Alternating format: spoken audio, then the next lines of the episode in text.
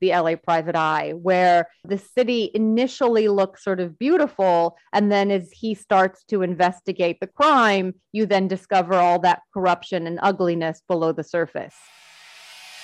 You're listening to God is in the Details. I'm Gwendolyn Dolske. And I'm Rudy Salo. And this is the podcast where we learn what we didn't know we didn't know in the spirit of Socrates. This is with one of my favorite authors and fellow human beings. This is Dahlia Schweitzer. I truly feel that when she writes a book, she doesn't think of me, but there's there's this it's there's like this weird metaphysical connection that's like she's like ah who's gonna read this she didn't even know me before she wrote most of her books or had these ideas but she knew me. I mean i'm just a fanboy you know? Like I, I everything she puts out there i turn the page with a huge smile on my face. The underpinning of this book is film noir which mm-hmm. I'm a lifelong student, junkie, major lover. It's my security blanket. It's the thing that I'm very passionate about. I try to explain why in this episode. I've been on other podcasts to explain my love of film noir as well. And Dahlia just nailed it on this. And what, what I really liked about this episode is she was primarily focused on the city of Los Angeles and its unique setting for LA detectives, private eye detectives. And it's fantastic because here in 2022, there is a shift back to classic film noir. One of the movies that was up for Best Oscar this year, gosh, uh, escape, um, I don't know why I'm not remember it, but in any event, there's a lot more focus once again on film noir and why it's so ever present. And we discuss it on this episode. What did you take away from this episode? Oh, Nightmare Alley. Sorry, Nightmare Alley with Bradley Cooper. So sorry. I don't know why that skipped my brain there for a second. That was the movie that uh, it was not just Nightmare Alley, the new Batman movie. The new Batman movie is a film noir. I mean, not a film noir because as I explained on this episode, to be a classic film noir, you have to have been released between 1941 and 1958, but it's a noir. And Nightmare Alley is a remake of a 1946 movie with Tyrone Power. I could just nerd out. I'm going to stop talking on this intro. I'm sorry. I'm just like going off because I'm so nerdy about this stuff. Gwen, what are your two cents on this? I think it's awesome. I mean, I love the genre in terms of books. And so something I had not noticed or paid attention to, and we also bring up, is why there aren't female detectives and what that has to do with just gender stereotypes and ideas about what it means to be a detective, and that it's incongruous with what it means to be a mother, to be a woman. I thought that was really interesting. I loved it. Dahlia is one of our favorites. She's so accessible. And by the way, LA Private Eyes, I'm going to link it in the show notes, but I also have put it on my syllabite for the fall that's great. I'm happy that your students will be introduced to her. She's written a lot of other books. The books that she's discussed on our show have been Haunted Homes, Going Viral, and she we actually had a really interesting episode at the very very beginning of the coronavirus pandemic where she was literally locked down in her NYC apartment giving us a play by play as to what it was like in the early parts of the pandemic to be living in New York City. Today we're talking LA detectives and film noir. Okay, let's do it. I can start off with a question that I think is appropriate for any book author, which we never actually seem to ask at the beginning of a podcast. Hey, Dahlia, why did you write this excellent book called LA Private Eyes? What drove you to do this? That's actually a very good question to open up this podcast because there is a funny story behind it. Um, so I have been a fan of detective stories forever, which I talk about in the intro to the book. You know, I grew up reading Encyclopedia Brown and Nancy Drew. I mean, it was kind of like, and I worked my way to Agatha Christie and Sherlock Holmes. It was sort of like the timeline of my youth could be uh, delineated through detective stories. So I'd always loved them. And then when I moved to Los Angeles, I got really into the detective stories that were set specifically in LA. Uh, and it was just, you know, I moved to LA. It's such a huge place and so it was kind of it kind of helped me make sense of the city to see it through the eyes of these detectives. Plus it was kind of cool you know they would talk about van nuys and i'd be like oh i know what that looks like. So i really enjoyed reading those books and then you know like a true film nerd i wanted to read a book about that to understand it more. And you know, I've taught classes on film noir. I basically have like a shelf of film noir books and i was like all right there's you know there's a lot of overlap between film noir and the detective story so let's go read some books on the private eye and there weren't any. And i thought that was so strange. Like i really it felt like i was like looking for crumbs you know that there i'd find maybe a book that had a chapter on the private eye but i couldn't find a book that did what I wanted, which is, you know, what I did in the book. And partly I joke that I didn't want to write this book. I wanted to read it, but no one had written it. So I had to do it. And the other funny thing was uh, my editor at the time at Rutgers was Leslie Mitchner. And I was working on the Going Viral book. And I just happened to casually be chatting with her. And she was like, Oh, what do you think you might write about for your next book? And I was telling her basically what I just told you guys that you know, oh, I've been thinking a lot about the private detective and trying to find books on it, and I can't. And so maybe, you know, maybe I'll think about doing that for the next book. Basically, that was the conversation. And then I want to say, like, I hadn't even finished the index for the going viral book. Like, I, you know, that book still wasn't like sent off. And Leslie sends me an email and she says, oh i proposed your book topic in our our you know a regular editors meeting and everyone's very excited about it so we're good to go mm-hmm. and so it was kind of like, I think I say something like that in my acknowledgments where I thank her for tricking me into writing the book. I didn't set out to write it. It was sort of like I wanted to read it, and then Leslie Mitchner tricked me into writing it.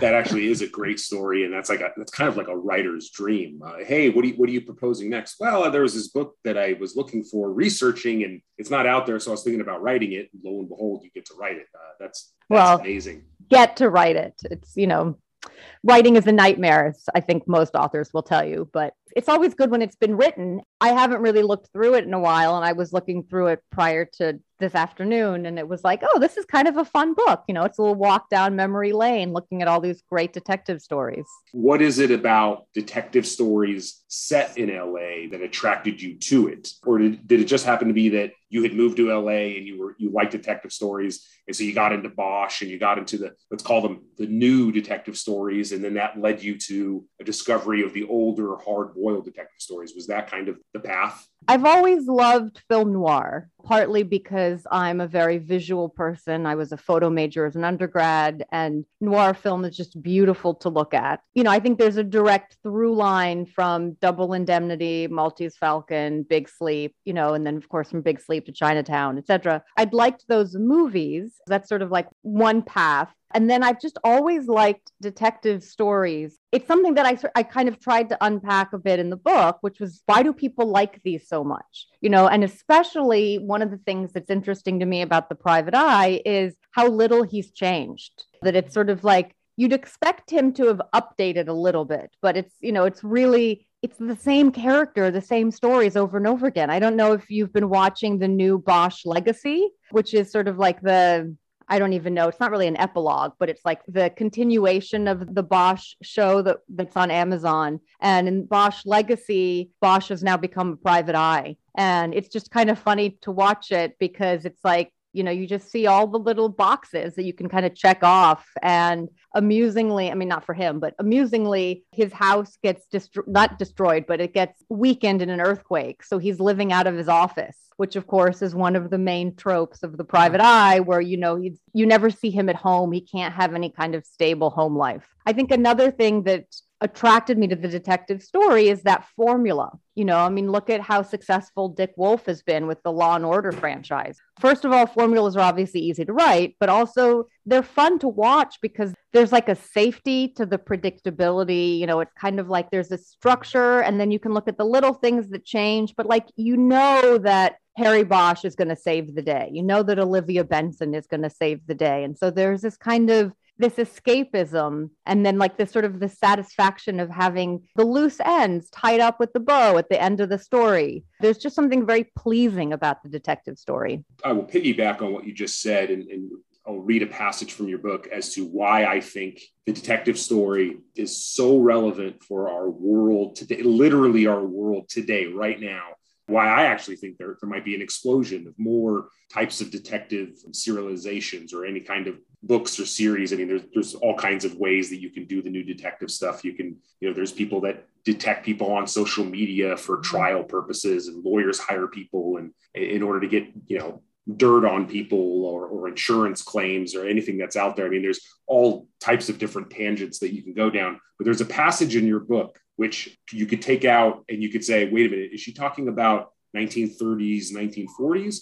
or is she talking about 2022 and i'll read it really quick and this is your explanation mm-hmm. as to why various conditions led to the rise of the hard boiled detectives during the 1920s and 1930s. Distrust of government institutions encouraged the rise of the outsider who mm-hmm. trusted no one.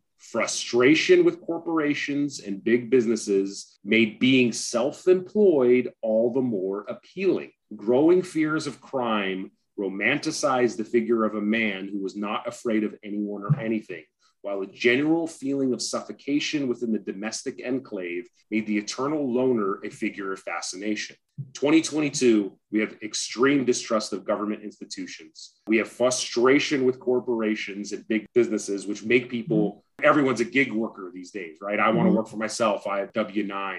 Growing fears of crime. I mean, look, look what's going on with the recall of the DA in, in San Francisco, and you got the recall Gascon movement. Everyone's afraid of mm-hmm. crime these days. And there is this general feeling of suffocation today within the domestic enclave because we're we've been trapped at home for the last couple of years uh, because of the coronavirus. So mm-hmm. my prediction is I think there's going to be this you know explosion of either a people trying to be private detectives or uh, or there's going to be more stories along those lines. Do you see the parallels to today?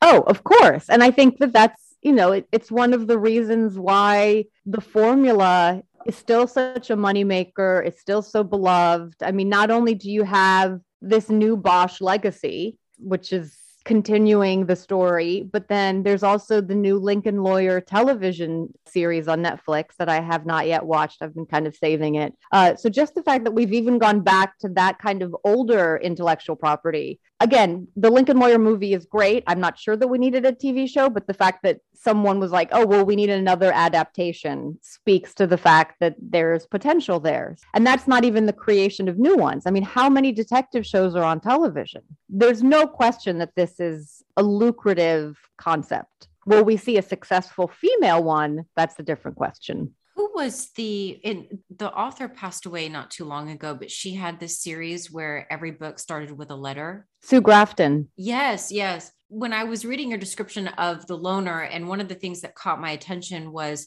oh, yeah, that's right. The detectives, they have these small, cramped living quarters that end up mm-hmm. becoming their office space. So in Sue Grafton's main character, she lived, I think it was under in a garage. It was a makeshift studio. She cut her own hair. She went out, private eye, the detective, she went out for three mile jogs every day. She had a shitty car. And I envied her I don't understand because if somebody were to give me actually those living conditions, I would be angry. But as I was reading it, there was something so liberating about that she kept her hair short and she just cut it herself, and that she went out on those runs on the beach, and that she just had the studio and she had the the man she was renting it from, this older gentleman that she could be friends with and kind of take care of him. And it is like the Lincoln lawyer too, that his office was the car. Mm-hmm. And how is it that they pull off that being glamorous, but nobody actually wanting that at the same time?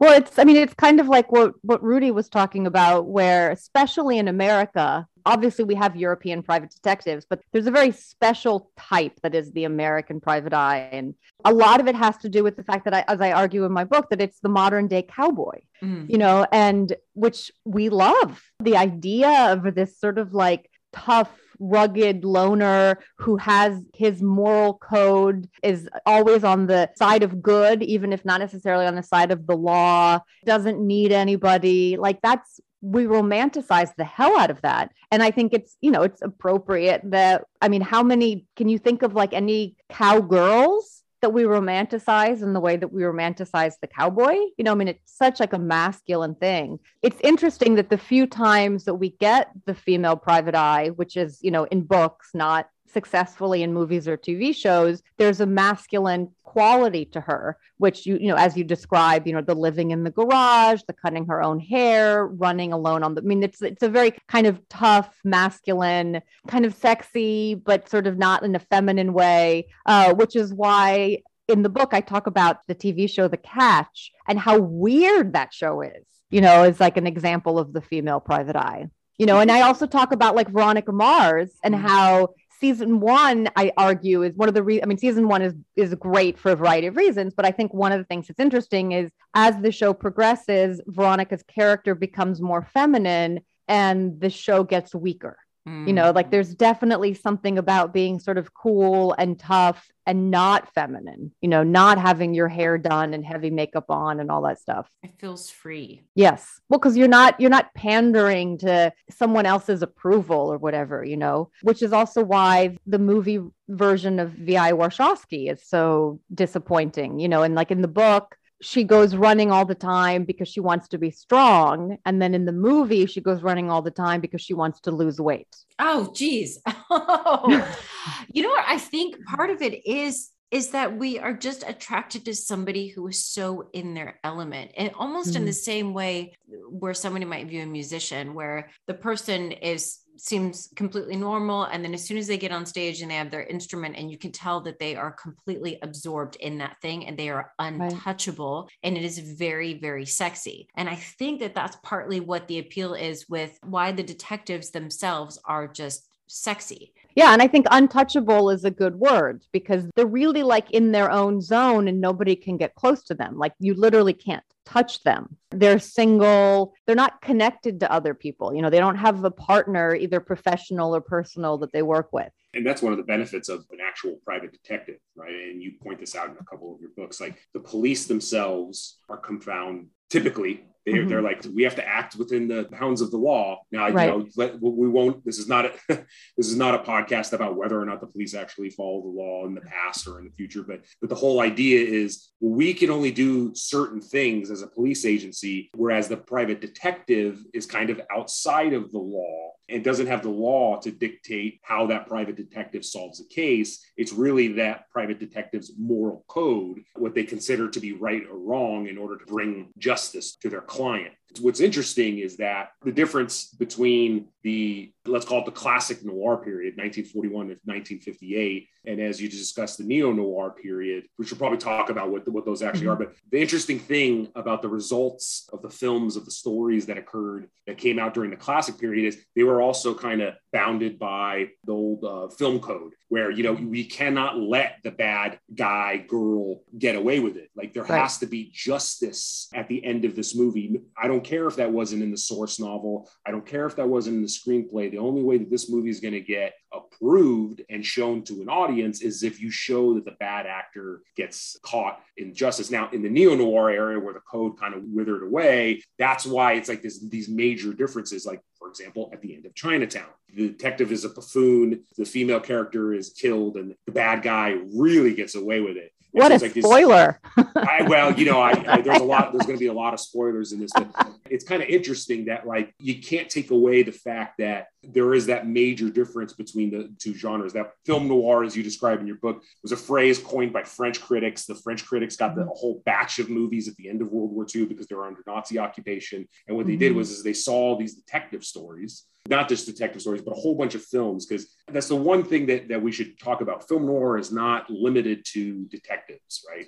There's right. not just detectives in film noir. Film noir is a whole genre of films that came out. When I say the classical period, or not me, but what's typically known as the classical period, starts with the Maltese Falcon, ends with Touch of Evil, and that's 41 to 58. While detectives are a big part of it, there's not always a detective that's no. in it. What is a part of the vast majority of film noir is the bad person must get punched. But yeah, I mean, I, I hope I described what film noir is. Oh, and then neo noir is any other movie that's after 1958, after Touch of Evil, typically in color. And those are movies that have the same elements of film noir, yet have different endings. Like sometimes the bad guy gets away with it. Sometimes the detective doesn't find the, the killer or, or the, the, wrong person. So there's that dichotomy between the two. So I did want to ask a question about probably so so my interest in film noir came when I went to college. I took this class it was an English class, and our teacher was in love with Raymond Chandler, and we had to watch The Big Sleep. And The Big Sleep is kind of known as one of the quintessential film noirs. Mm-hmm. And in preparation for this episode, I've read a lot of articles, uh, not only your book, but a lot of articles on The Big Sleep, and I rewatched the movie. I got to get your thoughts on it. Do you think that The Big Sleep is the film that people should should be the first film noir that people should watch, or do you think that that's a film that people should kind of not watch because it's so overly complicated. And so, if you would like to make a recommendation as to what would be a good way to get people into the detective story and the genre, what would be your recommendations? But I, I didn't mean to put words in your mouth, but how do we get other people to nerd out on this stuff like you can nerd out on? Well, first, I just want to qualify because you said um, first you were saying like if you wanted to get people to watch noir should they watch the big sleep? And then it was if you want to get them into the private eye should they watch the big sleep? And i feel like if they want to get into noir then i always recommend starting with double indemnity because i think that's really like a classic noir that just hits all the touchstones including the bad guys getting punished at the end. And it's got the voice i mean it's just got all the classical kind of the ingredients, you know, the checklist for the film noir. So I would start with double indemnity for that. But in terms of the private eye, I think the Maltese Falcon is sort of like the first noir detective kind of hybrid, but that's set in San Francisco. So the first LA private eye movie is The Big Sleep. And I think it is important to watch that. I tell my students when we watch The Big Sleep, I have this hilarious graphic that's The Big Sleep told in images. And it's just like, it's like a square that has, I don't know, it's got like 80 little cubes in it that's like, you know, in, um, sequences from the movie. And then I also tell the anecdote of there's a character who, who dies in The Big Sleep and when Howard Hawks and Bogart were filming the movie, they were trying to figure out it was it's like the chauffeur, and they were trying to figure out was this guy killed, like murdered, or was it a suicide? And they couldn't figure it out. And so they called up Raymond Chandler and they were like, Was this guy killed or was did he kill himself? And Raymond Chandler said, I don't know, because it doesn't matter. So yes, the big sleep is incredibly convoluted, but the convolution is the point in that respect, The Big Sleep is a very classic example. And this is a trope that shows up over and over again, where a lot of the private eye narratives start with something small, right? So someone's getting blackmailed, someone got kidnapped, maybe someone got murdered, but you you always think it's going to be this like little clear cut thing. And then my metaphor is always like, oh, it's that little thread on a sweater. And you're like, oh, I'll just give it a tug. And then the entire sweater falls apart. So that's what happens in the big sleep, right? So as long as you go into it knowing that even Raymond Chandler didn't understand everything that was happening in that plot, and you sort of give yourself a pass, then it's okay because the point is that Marlowe goes in with what he thinks is going to be a simple crime and then discovers behind the curtain there is this web of corruption. That's one of the tropes of the private eye where it's you know you pull back the curtain and you see that there's sex trafficking or like an LA confidential that the police chief is actually the one behind all the crimes. You pull back the curtain and i always think of like that image from blue velvet where you see all the insects swarming around in the grass in that opening scene. So it's like you pull back the curtain and all the insects are swarming around even though like you know like we were talking about in double indemnity where the bad guys get punished in the private eye stories, there might be a temporary kind of balance with like justice, but you know that the private eye didn't clean up everything because you have these insects seething behind the curtain, right? It's just like this temporary fix, like a band aid was slapped over the bullet wound. And so yes, the basically to go back to what you were saying, yes, the big sleep is incredibly convoluted, but the convolution is the point. The private eye can only do so much, and it's a it's a band aid. Gwen, to kind of tie this into another frequent. By the way, Dahlia is the this is the fourth time she's been on the show. She has mm-hmm. now tied our other frequent guest, Jeff Cortese, and there's a tie-in with what we're talking about here with private detectives and noir in that Jeff's claim to fame, and he just released a book on public corruption, and he was the number two in the FBI on public corruption. That's Jeff's passion. He speaks about it. He, he's going to be teaching a course on it. And what you were just talking about, the detective may have solved this small part, of the story, but those ants still get away. Something mm-hmm. that's underlying everything in film noir as well as neo noir is how corrupt government agencies can be, how yes. corrupt cop agencies can be, and how it's almost like it's always going to be there you're never going to be able to fix it because of greed because of the way we are as human beings. And so there's this it's almost like this this strange element. The last interview that we did was with jeff and now we're talking about noir. We, we went in depths into mm. the problems of corruption how that affects society how that affects our distrust of the government. And here we are talking about you know film noir. Why why are we so attracted to film noir? Why do we watch this stuff? What is it about it that even though these movies make us feel not great when you especially when you watch a film like chinatown you watch some other films where people actually do get away with it much like in real life like what attracts us to it well it's because that's what real life is really about I was just thinking that I have always been drawn to these types of novels and I didn't really understand why. And I felt a bit sheepish about it, especially when I was in grad school. And Dahlia, maybe you can appreciate this, but when you're in grad school, you kind of feel like I don't know, there's a part of you that wants to look sophisticated. yeah, you should be reading Foucault. Yeah, when you're reading like the latest John Grisham, you know, what? and I actually got over got over that sheepishness a couple of ways. I was reading the letters that Simone de Beauvoir wrote to Jean-Paul Sartre, and at one point she was describing that she was at a cafe reading a mystery novel. She sat down and got comfortable and opened it up, and then Merleau-Ponty walked towards her, and she was hiding it right away away. And I thought, oh my God, okay, so somebody else was doing the same thing. The other thing, and then I got over it because I figured if Simone de Beauvoir liked them, mm. then I could too. But the other thing that really hit me was, and this goes back to talking with Jeff, who's a law enforcement analyst, and why are we drawn to it? And same thing with these films. But I heard a lecture by the author Jan Burke, and she has written mystery detective stories. And she was responding to this question in the literary community of do these types of novels count as literature? And hmm.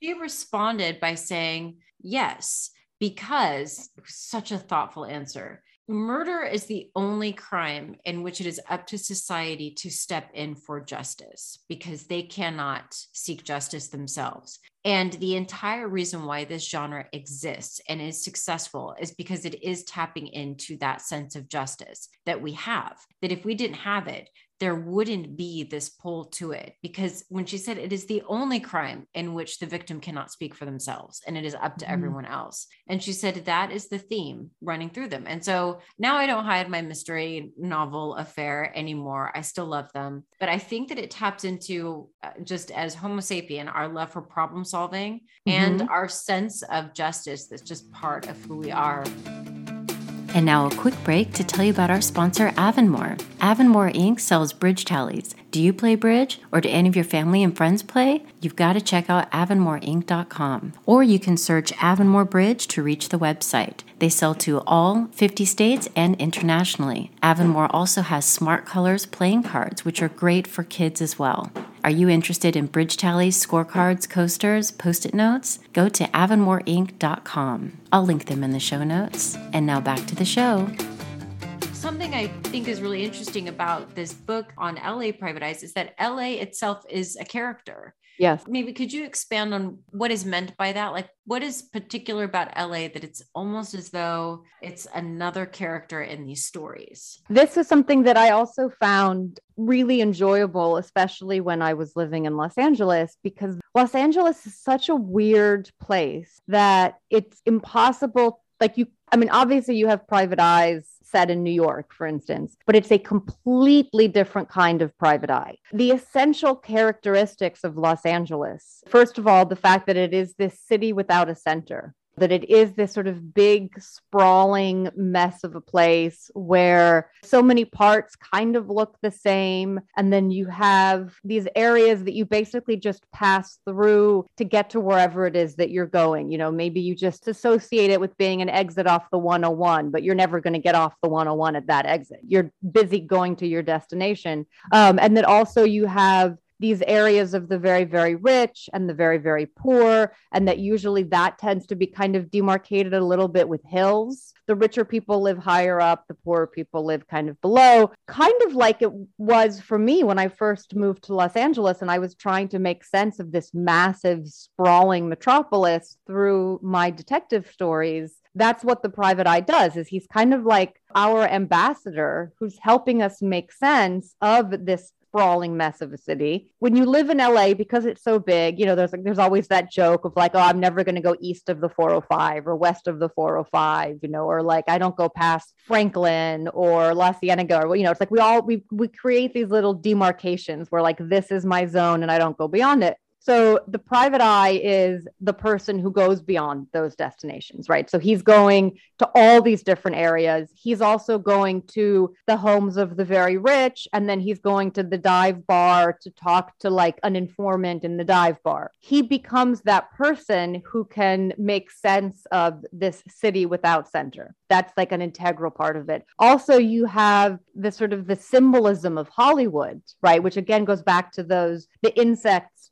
behind the curtain, where there's this illusion that Hollywood is this place of like gorgeous women, palm trees, constant sunshine, which was sort of the Hollywood brand for a while the PR machine kept a very tight lid on what was happening behind the scenes. And then that tight lid kind of came off. And then people were finding out about the drug use and the sodomy and the corruption and blah, blah, blah, you know, Marilyn Monroe's death and, you know, the Black Dahlia murders. I mean, that's why all these incidents became very important for shattering people's illusions for what Hollywood represented. You also see that reflected with the LA Private Eye, where the city initially looks sort of beautiful and then as he starts to investigate the crime, you then discover all that corruption and ugliness below the surface. It's mirroring the discovery of what's actually happening in LA at the same times. I mean, that's what's so rich about it is there's so many layers of this kind of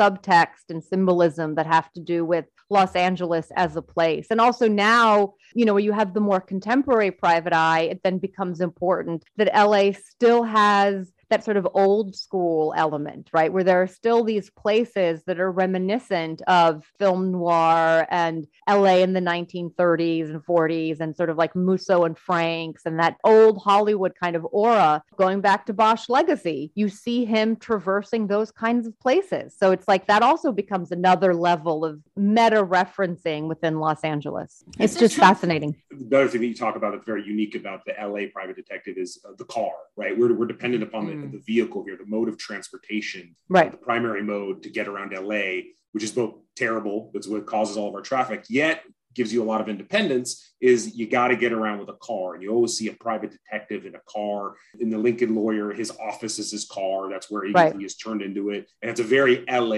thing it's so dependent upon the vehicle and that also compounds the sense of isolation and loneliness, which is also inherent to Los Angeles, right? So, not only the idea that you're alone in your car, but then because the city is so spread out, there's much more opportunity for alienation and isolation. Whereas if you were in New York City, for instance, you don't have that, right? You're kind of constantly surrounded by people. If you're lonely in New York, it's a very different kind of loneliness. So that's another level to the car. And the other interesting thing about the, detective, about the LA detective and, and how so the private detective and what they can and cannot do as opposed to police agencies, LA, right? When you say LA, LA is a city. It's also a county the city of Los Angeles is very strange in its layout in mm-hmm. that it encompasses the valley, it encompasses a strip that goes all the way down to the San Pedro port. It goes out to the west side. Yet within and around these pockets of the city of Los Angeles, which is which has its own police force, this the LAPD, there mm-hmm. are 88 other cities within LA County which go in and out of the city of LA traverse. So you go mm-hmm. in and out of the city of Los Angeles. The LAPD only has jurisdiction within the city of Los Angeles. But then you have the LA County Sheriffs, which does some police agencies for certain cities. But yet, so certain cities have their own police agencies. Beverly Hills, Beverly Hills Cop, they have their own police agency. Santa Monica, they have their own cops. Culver City, Manhattan Beach, where I live, they have their own police agencies.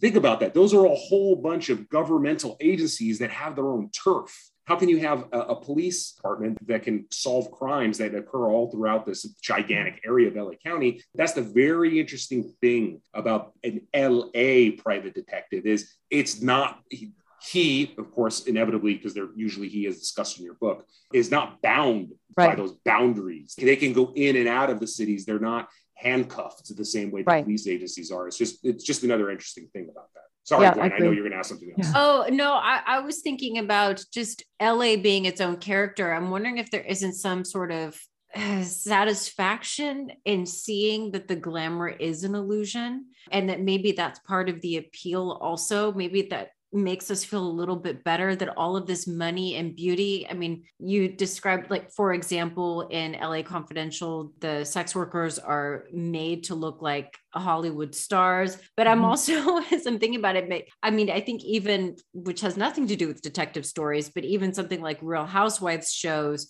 or even the Amber Heard and Johnny Depp trial, that part of the fascination is that we're not just watching regular people, we are watching people who had the illusion of everything and beauty and glamour. And then we get to see behind the scenes, and it is a wreck. All of a sudden, people feel normal. if right. you need to feel a little bit normal, you can watch the kind kinds of things that these people are doing and you're like oh you know what? It's not all that glamorous. And i'm wondering if that's part of the la detective too that's satisfying of seeing that it's an illusion. Well and also i mean the stories are so great you know because yes. they're they're so over the top. So they're fast i mean even just the johnny depp amber heard thing i mean it's like i don't even know how many hours of testimony went into that trial but it's like if you're bored and you want to take a deep dive you can fill hours upon days, yes. you know, of watching the footage and reading the story. I mean, it's like there's so much there. Um, and I think that's all. I mean, the Black Dahlia, same, you know, it's like it's the, that the stories themselves are so interesting because there's so many layers to them. It's not just like, oh, someone had sex with someone and cheated on their husband or whatever. It's just like the the richness, the twists and turns, you know, that becomes so fascinating. I think it was something that was mentioned in your book about how to write or what are the rules of writing these. And yes. I realized that very quickly because I tried to write one. I was like going to have a crime and the philosophy professor figured out who did it. But I realized that the real trick, I had more of an appreciation for this genre when I realized that they not only have to plot out who really did it, but they have to navigate their audience to these other possibilities and in such a way as to not cheat the audience so that the yeah. end still makes sense. So you have to come up with these other scenarios that are entertaining and logical, even though it's going to go in a different direction. And that was just way too much work for me. So I just wrote some wrote some shitty poetry under a pen. I mean, this is why Agatha Christie was, you know, such a legend because she was just masterful at doing that. 80, you know, she has something like 80 books. How does one person do that in their lifetime? Absolutely. Yeah. yeah. I've, I've thought of another reason for years, like personally, why I'm attracted to film noir or the noir or the detectives, the, the detective narrative, the detective as a character. And I tried to like, I tried to personalize it and I don't know. I mean, maybe this is maybe this is just a, a my own way to personal explanation of it, but I actually think the attraction to film noir or the, the attraction to the detective as a character is if you yourself feel kind of like an outsider, there's something about that where you're like, oh, well, that person's just like me. Like that person doesn't necessarily fit in to what is considered society. I really tried to get in deep and I figured out, like personally, I was like, okay, the reason why I'm so attracted to film noir and so attracted to these detective stories is because I'm an Arab American. Growing up here, I've always felt as an outs, even though I look white, I went to Christian school and everything, even though I was considered like a part of the inside, I've always felt like an outsider. And that's something about the film noir genre. I understand what it feels like to be an outsider. And there are these few mutual feelings of alienation, which is a theme of both film noir and, and something that's a part of the, the detective story themselves is alienation, isolation, and loneliness. There is this,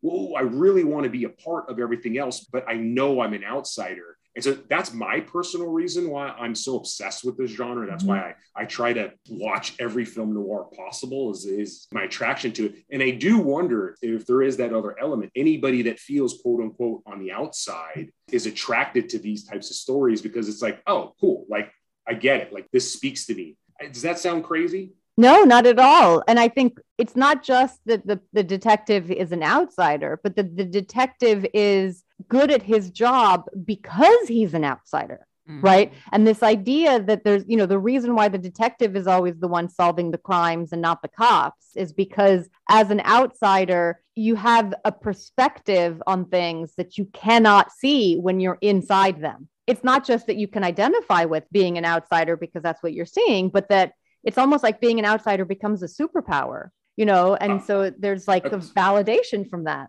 I've been saying for years that I have superpowers. Literally, nobody believes me, but but my crazy upbring- my crazy upbringing and all the things I've experienced ha- does give me superpower. And I feel like Dahlia, you have those same superpowers. You have super superpowers because you put everything that you're interested in into books that I mm-hmm. want to read that give me more superpowers. So you need to write more books to give yeah. me more powers. That's Dolly, that's honestly, my two cents on you're, it. I mean, you're when I've said so what this is the third book I've read, but I, I mean, every time I sit down, I'm just thinking, oh my God, I hadn't noticed X. And so that mm-hmm. that'll bring me to this one, the the final chapter in here that talks about gender and women detectives that now, I mean, I had not realized that in stories with you female detectives that they either have to be way older, like the murder she yeah, murder she wrote mm-hmm. Angela Lansbury, or mm-hmm. much younger, that childbearing age or mm-hmm. being a mother does not cut it. You can it's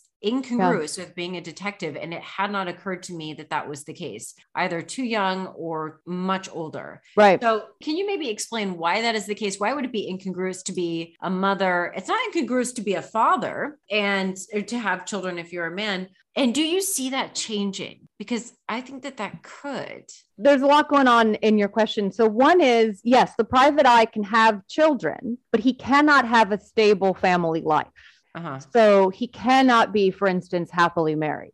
So, because again, that would contradict the alienation, the loner status, etc. You know, he probably has an ex-wife, for instance, who maybe left him because he drank too much, right? Or he's never been married. There's got to be some kind of problem with having emotional intimacy with somebody. He was addicted, addicted to, the, to job, the job, addicted to alcohol, won't let anyone get too close in turn, that also would apply to a woman. So if you have a female private eye, she can't be happily married because that wouldn't fit the mold of being the sort of the the loner outsider. What's interesting is when you do have a female detective, she usually has a partner because it's kind of like we can't really like it's there's something threatening about having, you know, a loner female private eye right? Because you can't have a woman who's too independent. So if you have a woman detective, she's going to be a cop, right? Working within the institution of the police force, or she's going to be an FBI agent working within that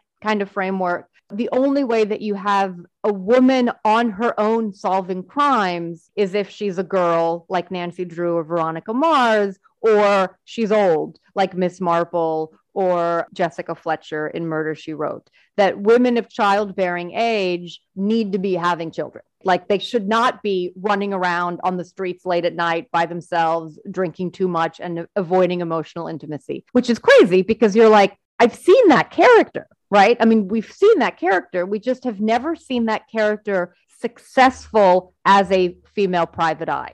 And if she was a woman who was so addicted to her job that she that her children were with her ex-husband, she would instantly be unlikable and untrustworthy. Exactly. You exactly. could not switch those roles. And that's why, for instance, you know, I V.I. Warshawski is so fascinating, even though it's set in Chicago and not LA, because, for instance, like I gave that example of the film adaptation has the main character going running every day, but then you see her come home and get on a scale. And then in the movie adaptation, they give her a partner who is a small child. You don't have that in the book. So it's kind of like, well, apparently that's the partner she deserves, is this like eight year old girl. And then you see her asking her boss, you know, like, do you think I'd be a good mother? You know, like that's her existential question. And then at the end of the movie, she like gets back together with her ex boyfriend and adopts the girl. And it's like, boom, happy family life. Yeah, there's just something that's apparently like way too problematic about having a woman refuse to have children and also being this private eye. And you have a couple examples, like I, you know, Jessica Jones a little bit,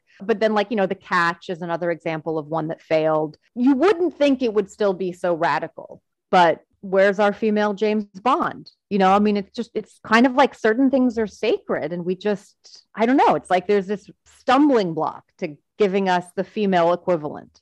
I am having a hard time recalling the name, but it was a show. I think it only got three seasons, but Angie Harmon was, is that mm. she's, she was in it. She played, but she was within a system as well. But that was the only thing I could think of the only woman I could think of. She's beautiful. She tried to play as though she was a bit more uh, tomboyish or whatnot, but it's almost as though for the woman to be single and to have a sort of masculine job, she still has to be beautiful for the audience. Yes, of course. Yes um, yes, and obviously, you know, you have lots and lots of male private eyes who are not beautiful. Although I do talk, I do talk briefly in the book about some of the television versions from like the late 1960s to the 1970s, like the Rockford Files and Mannix, uh, Matt Houston, where you do see the very handsome male private eye, topless, muscular, riding a helicopter or something. So there was this like brief period of time where the male private eye was the heartthrob. But but for the most part, you know, it's like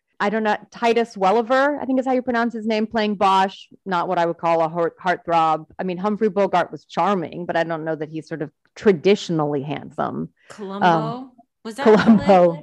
He was that? a cop, but oh, right, okay. was he a cop? Peter Falk gosh, I, am trying to remember. Uh, I, I, think he was a private detective. I'm trying to actually, actually remember if Peter Falk was a was a was a cop or not. Um, what about Magnum PI? But that was Hawaii. That wasn't. I mean, yeah. I mean, everyone's good looking in Hawaii. isn't that, isn't that, yeah, it's Lieutenant Columbo. He was a cop. Lieutenant Columbo. Okay. okay, so he was a cop. Yeah, no, I look, I I love the book. I love that you brought up LA. I mean, LA is something that I'm fascinated with. Uh, obviously, the transportation aspect of it. That course in college, you know, was great. Was uh, it's not a noir book or anything, but I don't know if you've ever heard of the book of City of Quartz by Mike Davis. Yeah, I think I don't. I quote it in this. I, I think you do. So in that same course, it's so funny, Dahlia. Like I, I almost feel like what you're teaching your, your students is the same course that I took. This was just an English course at the University of California. We studied the Big Sleep, and then we she immediately followed up the Big Sleep with we had to read the City of Quartz, and we had to learn about the oh. history of LA and a whole bunch of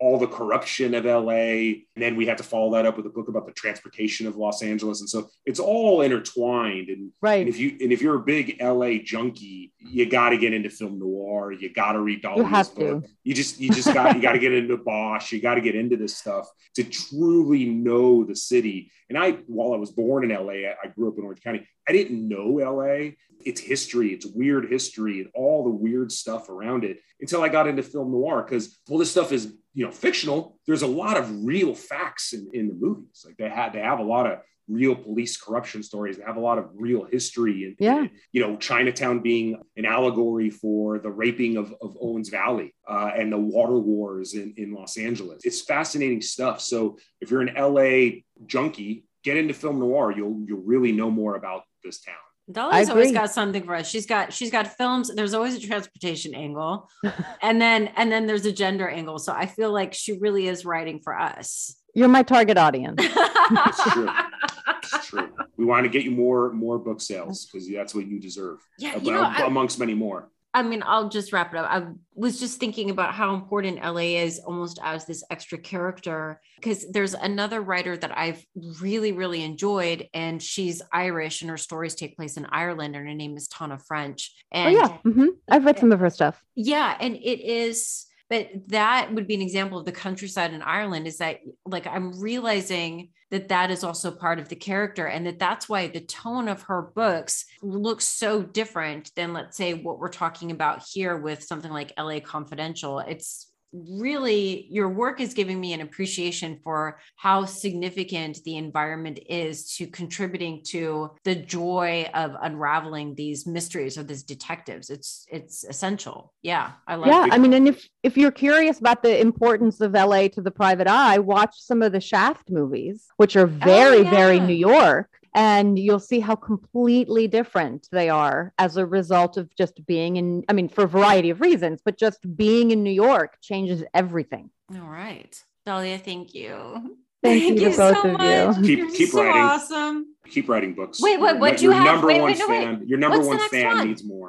What's the next one we need to know? Um, the next book is going to be about memory. And I hope to have something a little more clear cut to share about that in a few months. I and I've started, you know, doing some research and reading about that. But then I got sidetracked with this call for papers that had to do with like the I can't remember how they phrased it, but basically like the female corpse and like the, Ah. the body of the dead woman. And so there might be a slight detour into the Black Dahlia, which is another one of my pet projects, which comes right back to what we were talking about, which is, you know, seems like it would be fictitious, you know, just out of like a noir movie. But I lived around the corner from the house where she was very likely killed. So it was, Oh. and th- again, that's something that's very LA, where it's like the blurring between fact and fiction. If you're referring to the house that's very likely killed, you must believe in the Black Dahlia Avenger theory. Is that the Jaws house that, that was the doctor, the gynecologist who did it? Yeah, yeah, Did you listen to the podcast? Uh, gosh, what is the podcast? And they have the they have the TV tie-in. It's it's an excellent podcast.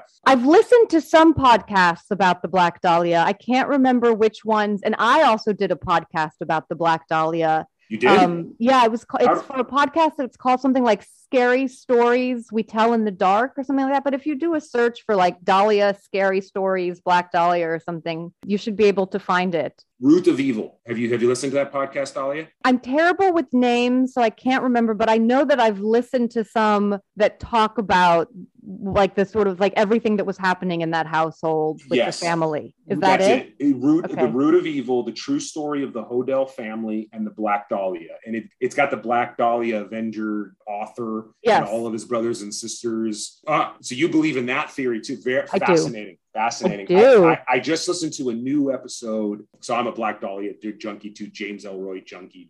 I'm an Ellroy like Mm-hmm. real junkie, and I just heard a brand new episode of, a whole new theory that I had never heard of on, on the Black Dahlia. I'll send that to you. Yeah, it must have been the the root of evil because yeah, it was all about the Hodel family. Yeah, it's great. It's a great podcast. Uh, I, I highly recommend. So yeah, so there might be a sidebar for the Black Dahlia, in which case maybe we can do a little mini podcast episode about the Black Dahlia. You put And- it out there in the universe and it ends up being a book for you. That's what we want, Sure. right? You just- I would be I- okay with that. I'd be okay with that. I'm in. I am in. Awesome. Any excuse to get back to talk to you guys. You're the, I you're love the it. best. Okay. Thanks again. All right. Have a good day.